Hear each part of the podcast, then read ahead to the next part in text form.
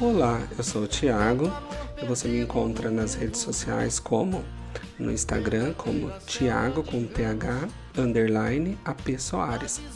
Hoje nós vamos falar sobre um livro que eu tenho um carinho especial por ele.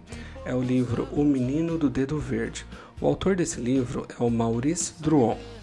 É um livro de 1957 e ele faz parte da literatura francesa e fica na categoria do infanto juvenil. Bom, é o livro que conta a história do, do Tistu. Ele possui um dom especial, ele tem um polegar né, verde. E o que, que ele faz com esse polegar verde? Onde ele passa esse dedinho dele, ele consegue fazer com que nasça plantas, flores, de uma forma assim muito rápida e flores das mais belas, é, dos mais belos tipos, dos mais belos perfumes e plantas e tudo mais. Bom, o Tistu ele mora com seus pais. O pai dele possui uma indústria, uma indústria que uma, uma indústria bélica, né, que produz armamento para a guerra. E nessa indústria ele tem um funcionário lá que chama o Senhor Trovão. E também tem é, um outro funcionário que trabalha na casa, que é o Senhor Bigode, que é o jardineiro da casa. E é interessante nesse livro que todos os outros personagens têm esses nomes meio, meio carinhosos, né? O único que tem um nome que eu diria que mais real é o do Tistu mesmo. Uh, ele chama, o Tistu chama a mãe dele de Dona Mamãe e o pai de Senhor Papai. Bom, uh, o Tistu ele é escolarizado, ele é educado até os oito anos pela mãe e quando ele completa oito anos, a família decide que ele precisa ir para uma escola convencional. E assim eles fazem. Eles mandam o Tistu para a escola convencional e só que assim, a educação que o Tistu tinha em casa com a mãe era uma, uma, uma educação mais informal, né? mais voltada para os conhecimentos práticos. Né? E o Tistu chega na escola e ele se depara com essa educação mais abstrata, né? E isso acaba sendo meio que complicado para ele, que até então tinha um outro, uma outra prática educativa, ele teve contato com outra prática educativa. E ele sente muito sono. Então, assim, é, no primeiro dia, quando os professores começam a lecionar as matérias, ele dorme. Daí, no segundo dia, ele dorme de novo. E no terceiro dia, ele dorme de novo. Então, ele não consegue se concentrar naquilo que, que os professores estão passando para ele. E daí a escola pega e envia uma carta para os pais falando que o garoto não se adaptou e que ele está sendo expulso da escola. E se a gente para para pensar que é um livro de 1957 e já traz essa discussão, né, de que os que não se adaptam, né, as, as, as pessoas que não se adaptam a determinados ambientes, elas acabam sendo expulsas, que é como se ele não tivesse é, tem uma palavra que, que eu acho bem interessante para isso, que são os corpos dóceis, né? Os corpos. É, enfim, ele não se adapta nessa, nessa, nessa, na maneira como a escola trabalha, com esses conceitos abstratos, em que ele não consegue entender onde é que ele vai utilizar aquilo para a vida dele. E daí o, o, os pais, obviamente, ficam muito tristes com a notícia de que ele foi expulso da escola e o pai chama esses dois funcionários para ensinar para o Testu as lições da vida. Né? Então, a partir de agora, ele vai ser escolarizado, ele vai ser educado pelo, por esses dois funcionários que são da confiança do pai dele. Um é o senhor Trovão, que trabalha na indústria bélica, e o outro é o senhor Bigode, que é o jardineiro da família. E na primeira, na primeira atividade que o Sr. Bigode dá para o Tistu, a primeira tarefa, né, a primeira vivência, é justamente ele tem que plantar uma sementinha e ele vai lá, planta a sementinha e no outro dia eles voltam né, para ver como está o jardim e eles percebem que aquela planta que o Tistu tinha plantado, ela já germinou, ela já está linda, está bonita. E daí o senhor Bigode fala assim ele para né, ele, ele fala, meu, esse menino ele tem um dom. Ele, tem, ele é o menino do polegar verde. E daí ele chama o Tistu para conversar e fala para o Tistu, olha Tistu, você possui um dom e assim, esse dom seu é maravilhoso. E, só que eu aconselho você a não contar para ninguém, porque as pessoas podem acabar não entendendo é, o seu dom, então é, vamos manter ele em segredo. E daí eles continuam o eles continuam o trabalho deles lá, né? As, as atividades e as vivências. E daí eles vão conhecer. No, na, é, é, são várias atividades que o Tistu vai fazendo ao longo da semana. E daí eles vão conhecer, num determinado momento, eles vão conhecer uma favela. E o Tistu ele fica chocado com a com a realidade daquelas pessoas, né? Ele se questiona como que as pessoas podem viver numa situação tão subalterna, tão marginalizada, né? Ele vê o esgoto a céu aberto, ele vê que as ruas não são asfaltadas e é tudo muito contrasta bastante com a realidade dele, né? Que ele vem de uma família bem abastada, de uma família que possui uma condição financeira muito boa. Tanto é que a casa dele recebe carinhosamente por ele o nome de casa que brilha. Então ele vai para casa com esses questionamentos na sua cabecinha. Daí ele resolve fugir, dar uma fugidinha e ele passa pela favela com o seu dedinho é, mágico, né, que possui o dom, e ele vai passando o dedinho pelas ruas, pela, por todos os lugares, né? E ele passa pela favela inteira o seu dedo. E no outro dia, quando, para surpresa de todos os moradores, quando as pessoas acordam, o local está praticamente transformado, porque nasceram lindas flores, onde tinha o esgoto, passou a ter flores com perfumes maravilhosos, plantas, e aquele local que era um local bem. É, um local que era bem desprezado pelas pessoas, ele passa a ser até um ponto turístico. Então os moradores locais ali, eles começam a ganhar até uma renda por conta da, dessa transformação que a favela teve.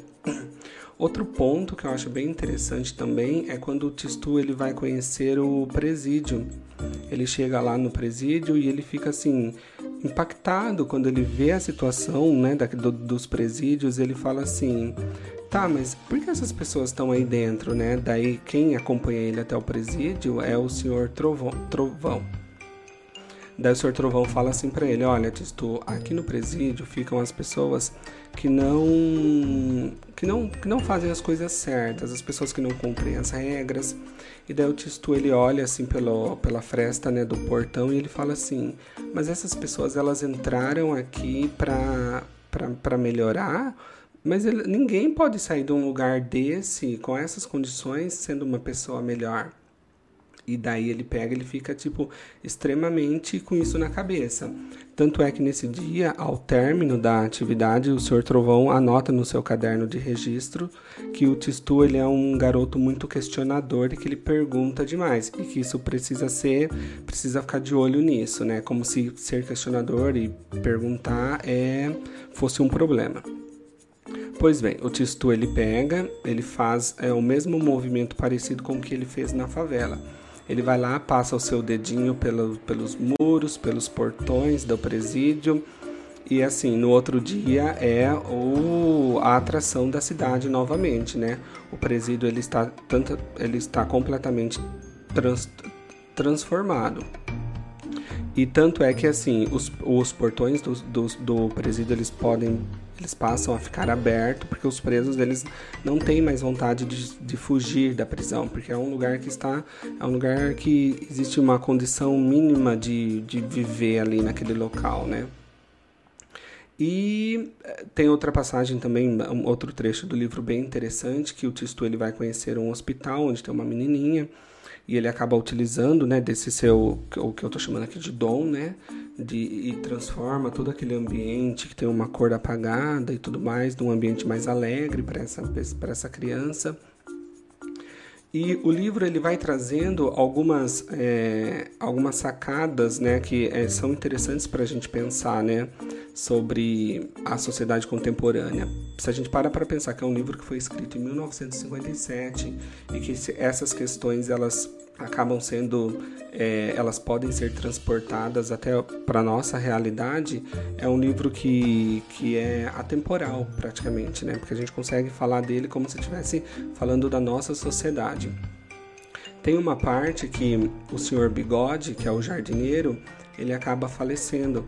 E daí o Tistu vai questionar para a mãe o, o que aconteceu com o Sr. Bigode. Ela meio que dá uma desconversada. Daí ele vai perguntar para uma outra empregada, ela acaba dando uma desconversada, até que o pônei acaba falando para ele: Olha, o seu bigode faleceu, ele morreu.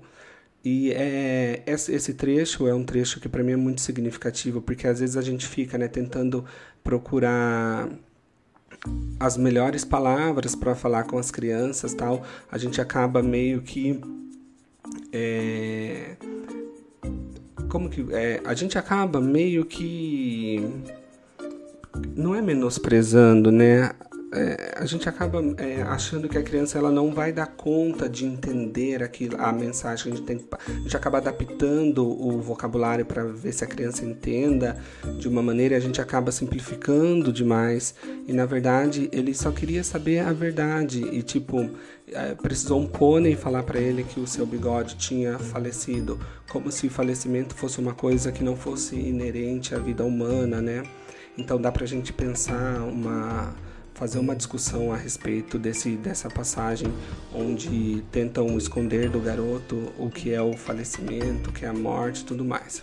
Bom, Daí, como eu falei para vocês, o pai do Tistu, ele tem essa indústria bélica e dois, dois povos ali, eles estão guerreando. Então, tipo, e a única empresa que produz o armamento para guerra é a indústria do pai do dele. Então, o pai dele vai é, vai, vai oferecer o armamento né, para os dois países que estão nessa disputa por território. E o Tistu fica sabendo daquilo, ele fica assim, chocado. Ele fala: como assim, né? Eles vão guerrear. Então ele vai lá na indústria e ele passa o seu dedo dentro dos canhões e em todos os armamentos e tudo mais.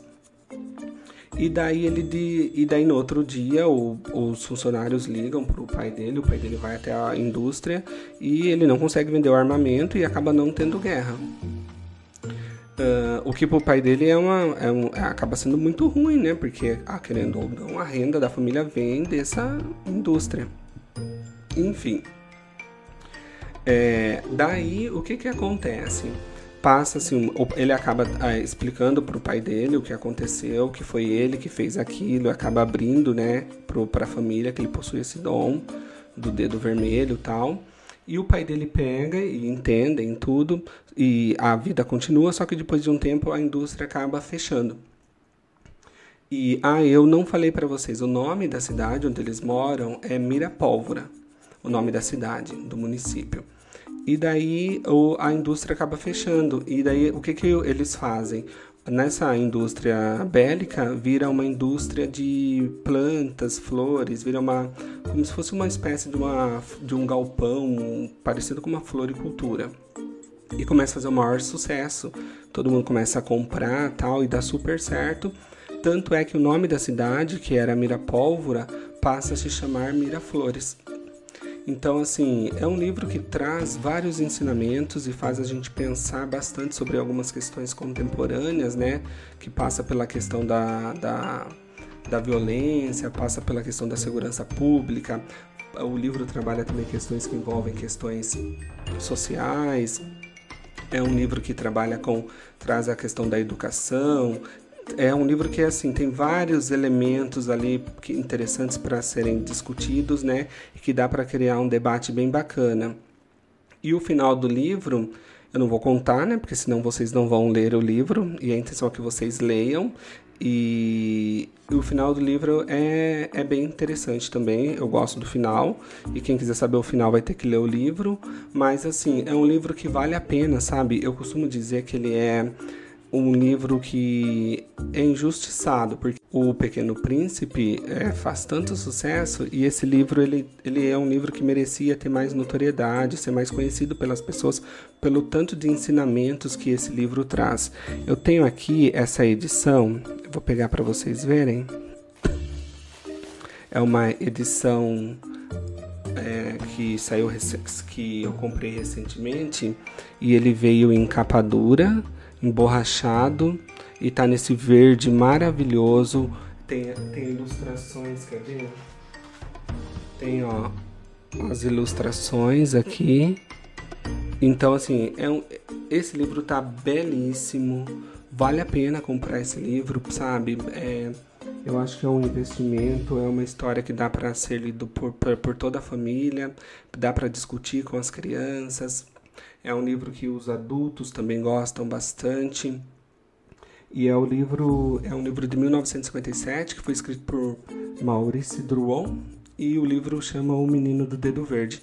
Espero que vocês tenham gostado de conhecer um pouquinho mais sobre essa história. As ilustrações do livro, quem fez foi o Walter Lara.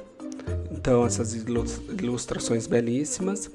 E eu comprei o meu, eu não tô ganhando nada para falar disso, né? Porque eu gostei muito mesmo desse livro.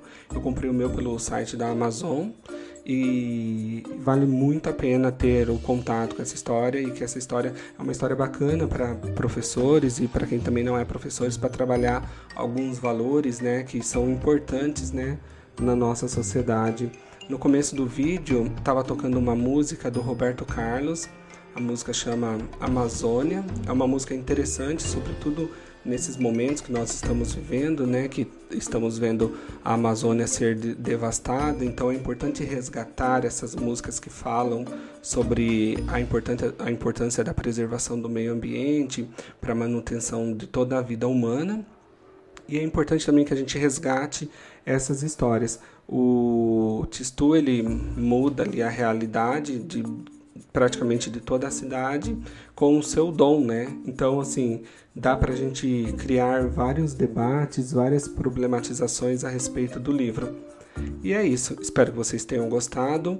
Meu nome é Tiago e até o próximo livro. Um beijão e tchau, tchau.